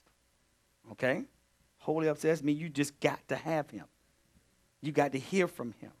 You got to just be loving people. See, that's what Holy Spirit allows you to do. You seek out people just to do something nice for them with no, no recall. Mm-hmm. You walk, you talk, and you think, and you breathe Jesus. Everything that you want is in Jesus. Have y'all got to that point yet?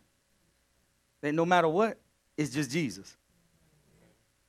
You really got to there? No job? Y'all, y'all can serve God without a job? Huh? All right. Okay.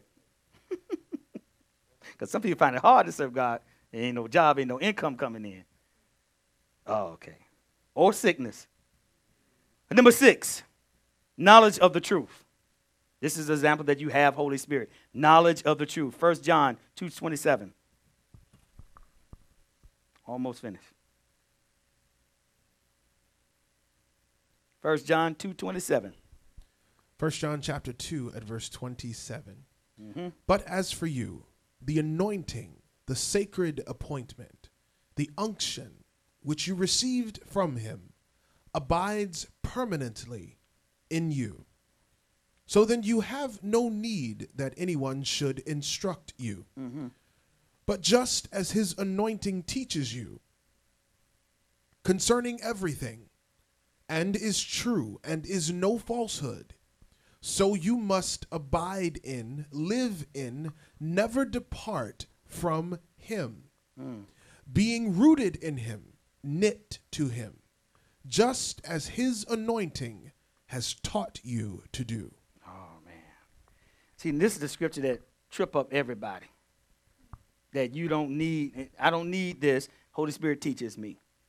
No, he teaches you through his teacher. Hello? He teaches you through your teacher. You don't need another teacher like yourself. Holy Spirit. This is why I've given you prof- pastors, teachers. If he didn't, if he didn't mean that, he wouldn't give you teachers. If you didn't have need of teaching. Okay? And then you need to know who is teaching you. The internet has done taught so many people wrong things. We just want to learn. Truth becomes your portion if you have Holy Spirit. Truth becomes your portion. Truth about the word, truth about the world, truth about you. Yeah? You receive revelation from God. You can begin to understand, this is talking about truth, the deeper things of Scripture. This is why you need Holy Spirit. See, most people who don't have Holy Spirit, they stay on the surface, but He can't teach you. He can't teach you the deep things of God because they're by the Spirit, and His Spirit has to bear witness with your spirit. I can't take you in deep water and you can't swim. And He said, "Deep calls unto what?" No, it says shallow calls to the shallow. The deep things of God. That's what praying in tongues do. The mysteries of God. Oh. So, the knowledge of the truth, it teaches you deep into Scripture. You begin to understand the deeper things of the presence of God. You begin to understand the holiness of God. You begin to understand the works of the cross and his blood. And with the knowledge of these truths, you become your, you become uh, yours. You become they become yours to live. Listen, to live in the power of God, the, the truths of God, the deep things of God. You begin to live in the very power of God. The truths are treasures to them that He trusts. Y'all hear that? They are hidden in Him for those who can carry His Spirit. Those treasures become yours. Last one, and one that's so important for knowing do you have the Holy Spirit, is holiness. That's the sign that you have Holy Spirit. Holiness. 1 Peter 1 2.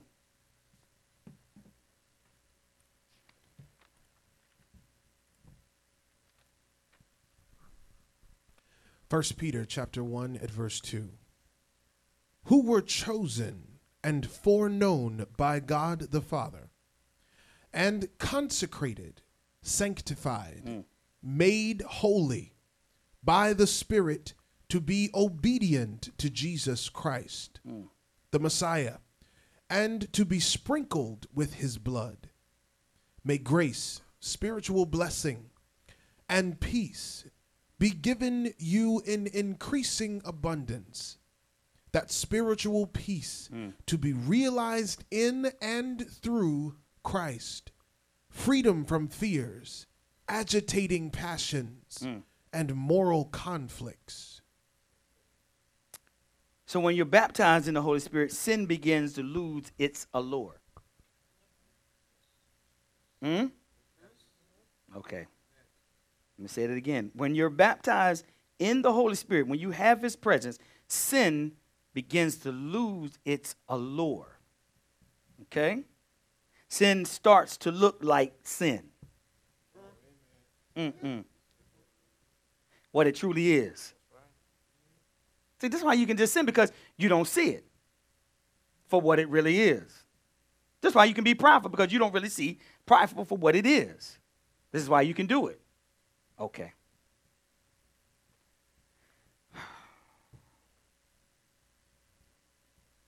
You truly begin to hate what God hates when He dwells in you for real.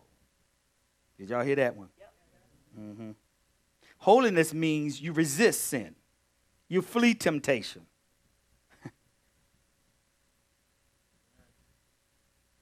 you don't set evil before your eyes. Y'all can fill in the blank with that one. They want nothing to do with what is what looks evil. Holiness means you live sanctified, kadosh, separate from evil. You live that way. Holiness means you live in the protection of God's presence. Mm-hmm. That's the sign Holy Spirit lives in you. Okay? So I went through seven things confidence in salvation, I went through godly character, power and passion of evangelizing, the gift of tongues, love for Jesus, knowledge of the truth, and holiness. Those are the seven things to check to see if you have Holy Spirit. How'd we do? I won't look. How'd we do? Did we do all right? Room for improvement? I told you on Sunday when, when God gives you an opportunity, that window is not forever. You got to move quick. So if He's teaching this tonight, you got to get it quick. You got to move quick. Yeah? Oh, man. Jesus. hey, teacher. Yep, they're like, time to close up shop. Um, what's the day? Friday. So, uh, Renika will be by to pick it up. Hopefully, she'll have it finished tomorrow. Yeah. You got it. We get it up. We're we're pretty current right now with everything. Yeah. Yeah, that's what we're trying to do. We're trying to get it up really quick. I got help now. Hey, teacher. What you got? You- you closing down my shop? Yeah, I thought you were finished. No. I think they were. I don't know. Guess you're never finished, but uh, for the moment and this time. I guess I'm finished. Question. When the word comes forth, why aren't we excited? Why? We asked that question because it seems like excitement is, it's not the excitement that we talk about, the worldly excitement, but it's with great anticipation of what God is going to say, what He's going to do in our lives. Why? It's so important the topic of Holy Spirit. Do you have Holy Spirit? And the reason is because Pastor gave you so many reasons as to how you can identify whether you really have Holy Spirit.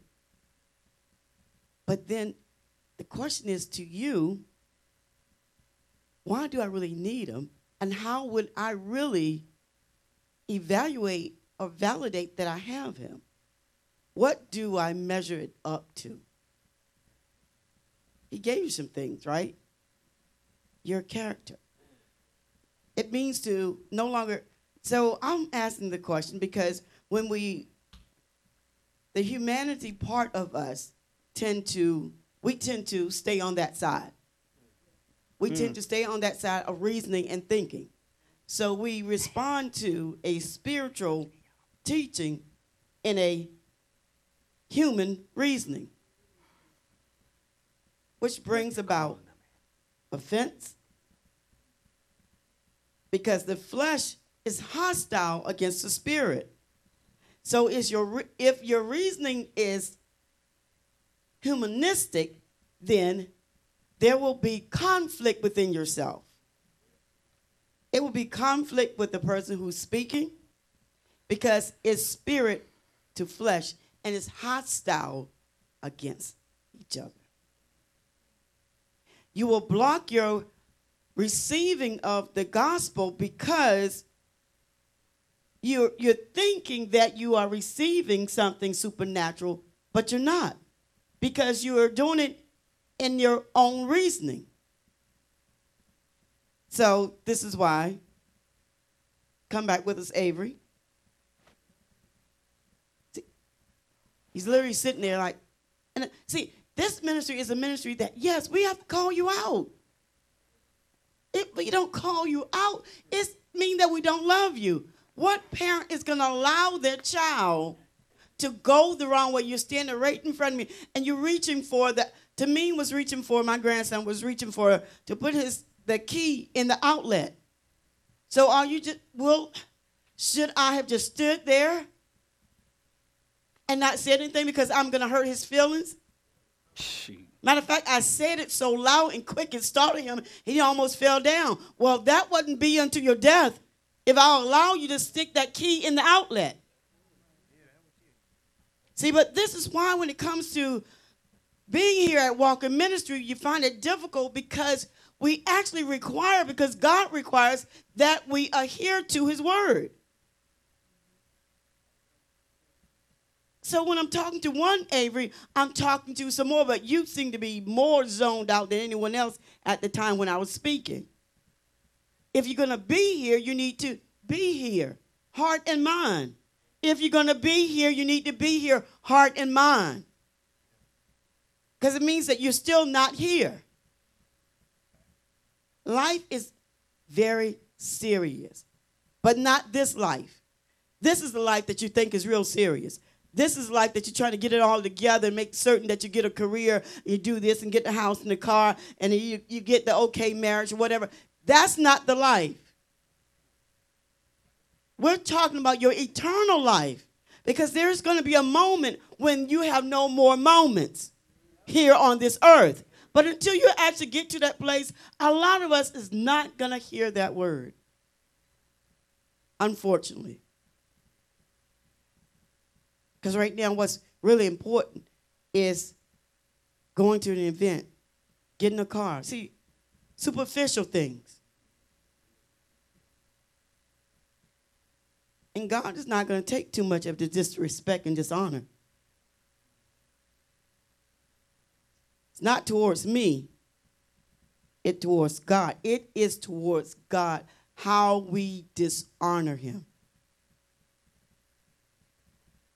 Sad to say, I know when to pray and when to stop praying for someone. The word actually said, I didn't even believe that. Wait a minute. God, there can't be a time that you actually stop praying. Yes, there is.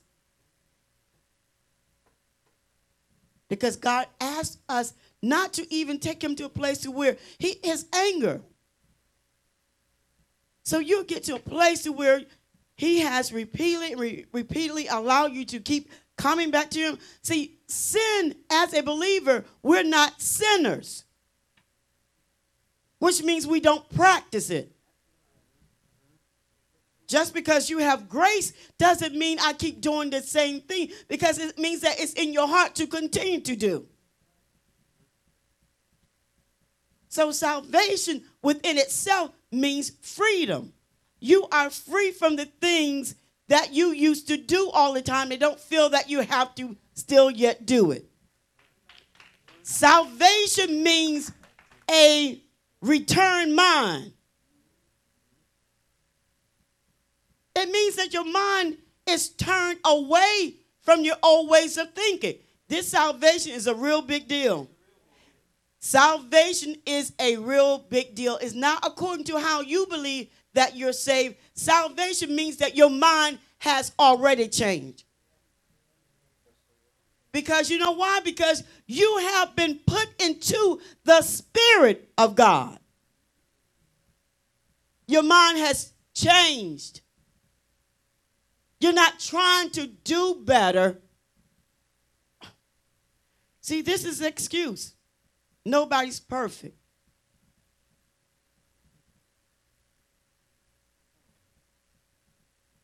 If you keep trying to find a way of escape for not living a righteous life, you have created and will create a path to hell. Keep making excuses as to why you can't live upright.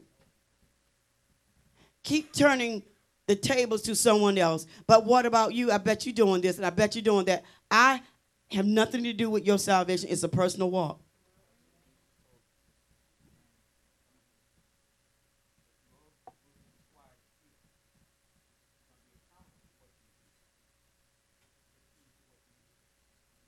Salvation. It's the saving of your soul from sin and its consequences. It's a saving of your mind. It's a saving of your mind, your way of thinking, your reasoning, how you think things should go. It's a saving from that. It saves you from danger and destruction and eternal death. It saves the soul from the consequences.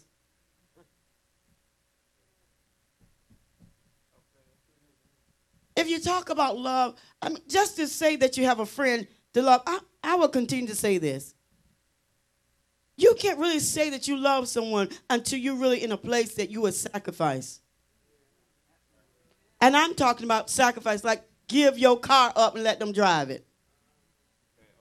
Bring them in your home and you not charge them anything. Because that's that's real inconvenient for you. See, because we don't want to be uncomfortable. We don't want to be inconvenient. When we say we love, see, you do a few little things for your friend or family, whoever. But when it comes to sacrifice,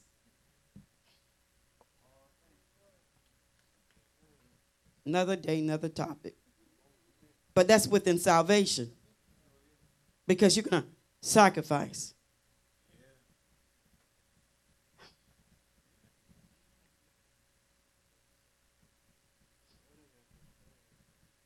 I'm going to leave that alone. We just don't have time. When he said, it is Friday, right? What else y'all got to do? and Pastor, I- I'm saying because we have to get this and get this right. See, now, it's one thing to help someone, but it's another thing in your helping, you sacrifice beyond your strength. When I went to, with my sister going to um, Duke University Hospital, we were initially told that she was going to immediately get a get surgery, open her head up, right? That's what I was told. As soon as I heard it, I'm like, I'm going. I'm, I'm not going down later. I'm going now. I, wait a minute. You you gonna? You know how serious that is? Gonna open up someone's head?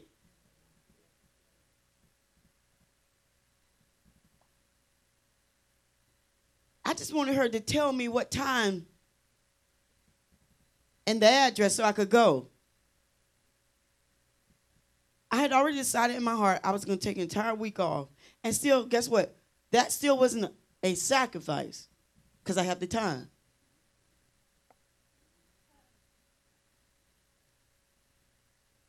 Not for me, it wasn't. But the sacrifice was this when I start to get my. See, my migraines, and when I packed everything, I didn't have all what I needed. And it was to exhaustion with the taking care of her. Literally day and night. Then you can't sleep in the hospital. I'm in there, but then I can't sleep. And I'm I'm literally walking, and you, you, it's just a mess in there. All the talking and all the medical stuff and taking the notes and all this. And I'm looking at her in the state that she's in because the tumor is at the base of the brain, but it's not in the brain, but it pushing against the stem of the brain, which is the central control for all the commands of the signals of, for all the sensories in her body. And she's pushing beyond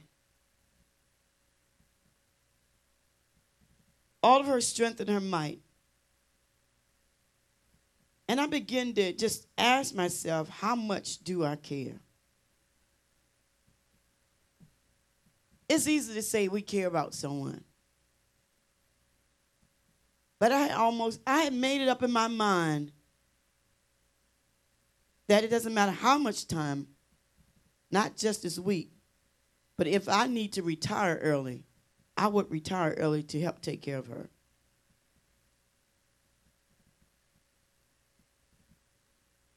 Because you know what? I realized that it wasn't about what I was seeing. I learned a deeper level of servitude, of suffering, watching her suffer. And I said, I will. I said, this is ministry. I'm still at work.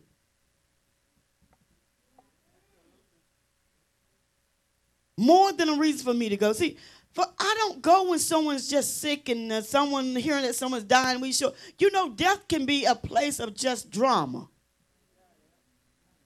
People come when someone that they haven't been talking to or even known that long or whatever, just for drama. Everything I do have to be intentional. Kingdom intention. Get there, all what's going on, and it has on the board about, you know, who's your nurse and all the different things you write on the dry erase board. And one of the things was the goal for today. And she wrote up there, her goal was that she want to get help. And then she said, because I want to live. And she realized that the prayers that we prayed, she could feel the prayer. She kept talking about that. She was feeling strong. She kept saying how much faith that she has, and she was ready. Because at first she got, she was filled with anxiety, and she began to get really afraid. An hour within her saying she wanted to get help, and she wanted to live, a nurse came in to draw her blood, and this nurse ended up saying, "Baby, why are you looking the way that you're looking?" And I tell you, no one can tell a story like a black mother. I'm sorry. Any other race, and I hear them tell stories, but a black mother just throw her whole heart and feelings in it. They make you, I man, they make you feel like you just, just can do anything. Uh, Mama, just tell me that again. What now? so she said, she looked her in her eyes. She said, baby, she said, I had a tumor right in the front of my head.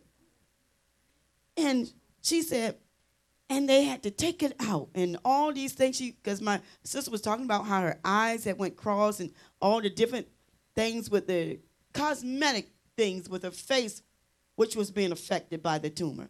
She said don't worry about that. All that's going to go on but let me tell you you're going to be all right. She said i know you're a believer. And she said yeah. She said well all right then. What are you worrying about? She said, I need you just to know that God did for me. She said, it took, she said, I'm gonna tell you right now, you're gonna go through, look, she told her, you're gonna go through even more pain and more changes in your body. She said, but you're gonna be all right. She said, God got you. She said, I'm telling you, He He did it for me. She said, and it for it was eight months or so that she was uh, going through rehab and needing help. She said, but I did it with His help. She said, I'm telling you, baby. She said, You're going to be all right. She said, Don't worry about it. Don't worry about your eyes crossing, none of that. She said, You're going to come out this thing and you're going to be just fine. She said, You got your sister here? She said, She done got you all dolled up. You looking pretty. Because I had put her makeup on. I gave her a pedicure. See, I was serving. And then it was so much joy in doing her feet. It was so much joy in massaging her body. It was so much joy in reading to her every night. I was just reading to her every night, doing the worship music, and it, it was just great. It seemed like we were actually on a vacation, even though I was tired. But it was uh, just a joy that was being filled in me because of the ministry. So when you really forget about yourself, a job is a job, and that's exactly what that is. There's something greater that God has for all of us. But I want you to know that you can't really say you love someone unless you really sacrifice and lay down your life. You're going to have to lay down part of your life. A part of your life that you don't want to lay down.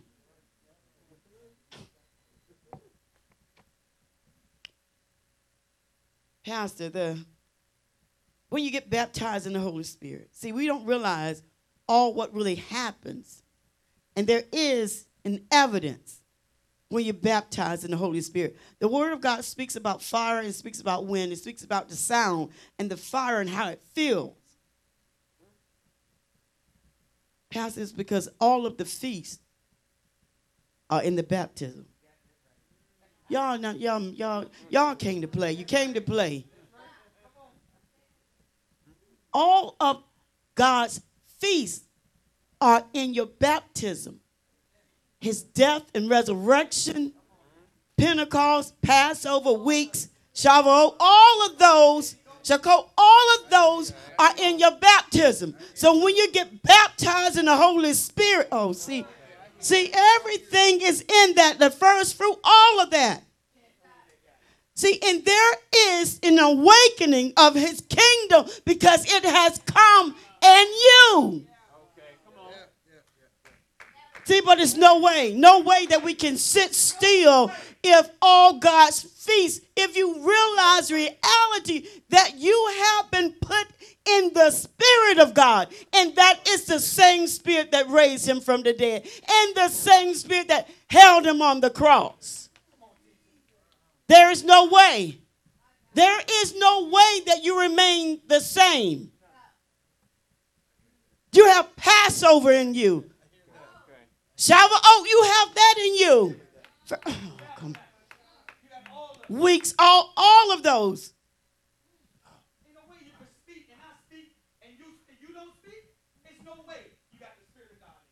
You would have to because there's a new language that correspond with your new empowerment. This, this is the true empowerment. Now you can do what you could normally do. Now you have the ability to truly love and to truly forgive because you've been empowered by the Spirit of God, which is His entire life. The life of Christ. It's not, oh, that's how I am. You have His Spirit. There's a suddenly that happens. There is a supernatural suddenly that happens when you get baptized in the Spirit. There is no way when you hear His name alone that there's not a unction and a quickening. See, but you, your day, you brought your day here. You in your day. You in your work day still. You in your home. You're in your bills. You're in your thoughts. You're not in the Spirit of God. This is why it was so solemn here earlier. It's just the, the clapping of it. Yeah, yeah, God, Holy Spirit. What? We didn't mention your name. We said Holy Spirit. The creator of all, we talking about the power that causes everything to be. Pastor, Holy Spirit, that this is the mo- oh, the word of God just exciting, but this here is what has enabled us to be who we are. That you you're enabled to be born again. See, but you have to every day, Pastor, as you say, it has to be a work on your part with see, it's a spiritual condition. You do not condition yourself spiritually. So when you hear of spiritual things, you can't relate to it. Because it's hostile. It's hostile. Salvation means a turned mindset. A turned mindset. Okay. Pastor, I was studying earlier today. This is what happens. Is that people who are not delivered, the reason that they're not delivered, and deliverance can happen in a moment. In a moment. It's, it's, it's instant. But the word of God, I'm going, yes, I'm going to go back to, uh, to Lot. When the angels came knocking on the door and want to, actually, they had a message, but they, people of the house want to sleep with the angels.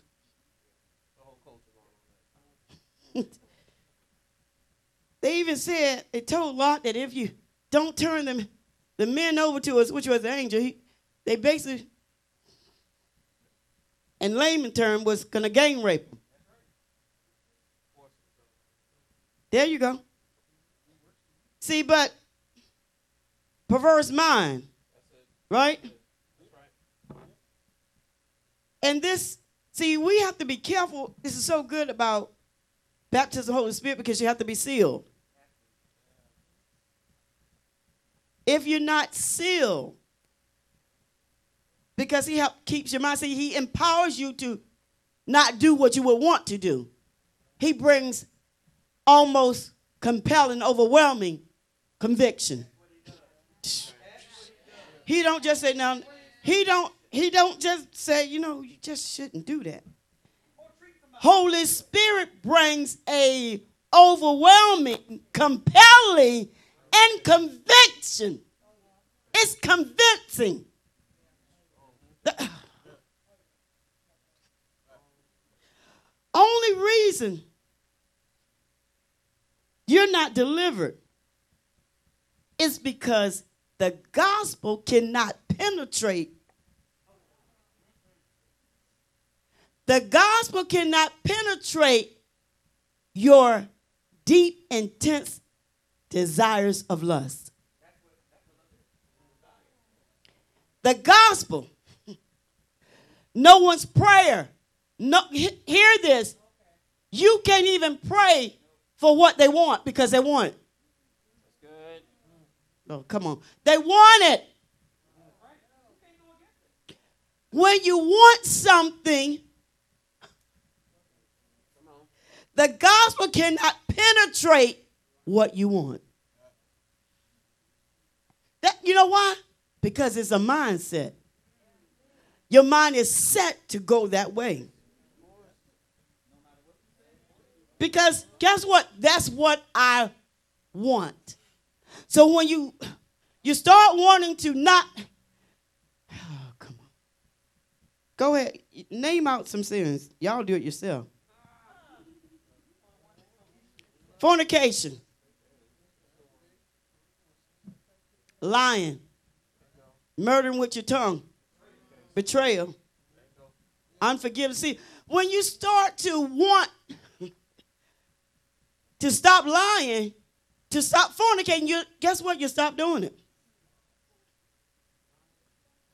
Because all he need, all God needs from you is your desire to not.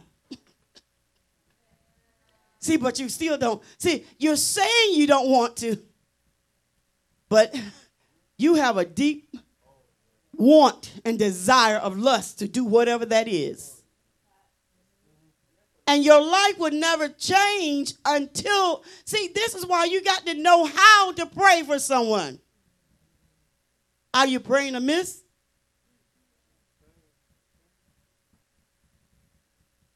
Certain people ask for prayer for something like that. You talking about deliverance. That's on you. Stop. Baptize the Holy Spirit. That'll do it then. if you're not, well, let's get them. You need Holy Spirit.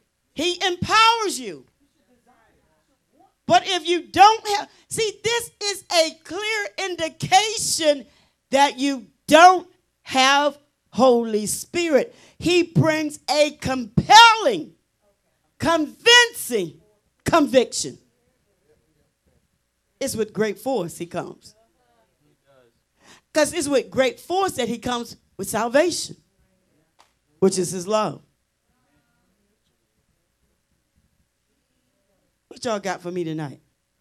What y'all got for Pastor tonight? What what y'all got with salvation? And he talking about this uh, importance of being baptized in the Holy Spirit. And are you? And what are you measuring that to?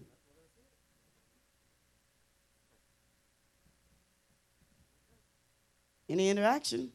Want to be released? That was good enough. Any questions about Holy Spirit? About the baptism of the Holy Spirit? About tongues? There's no way that you're you're baptized in the Holy Spirit.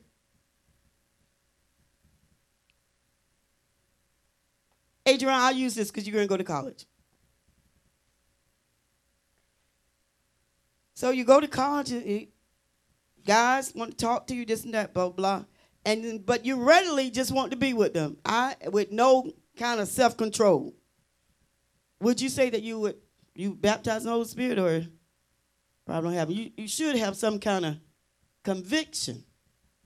Should be real strong to will you actually say no. Then the enemy gonna come again. Try again. Well, let's just be friends. I didn't mean to push you too hard. You, say, okay, we'll be friends.